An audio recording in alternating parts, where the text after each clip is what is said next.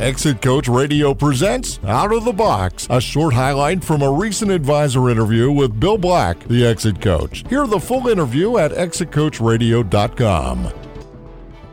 I'm in the I'm in the financing business, so I number one, you, your financials really have to be in in pretty good shape, especially if, if it's something we have to have them so that we can do SEC audits.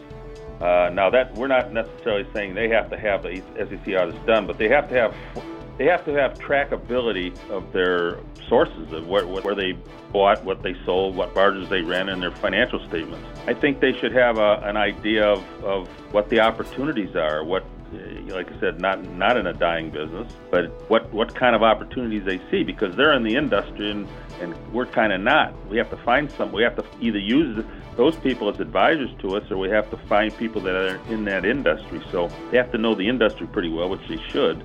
I, I just think that they, you know, they just it, it has to be something that would be appealing to them to buy. You know, whatever. I don't know. You know, if they were looking at a company, would they? Uh, what would they need?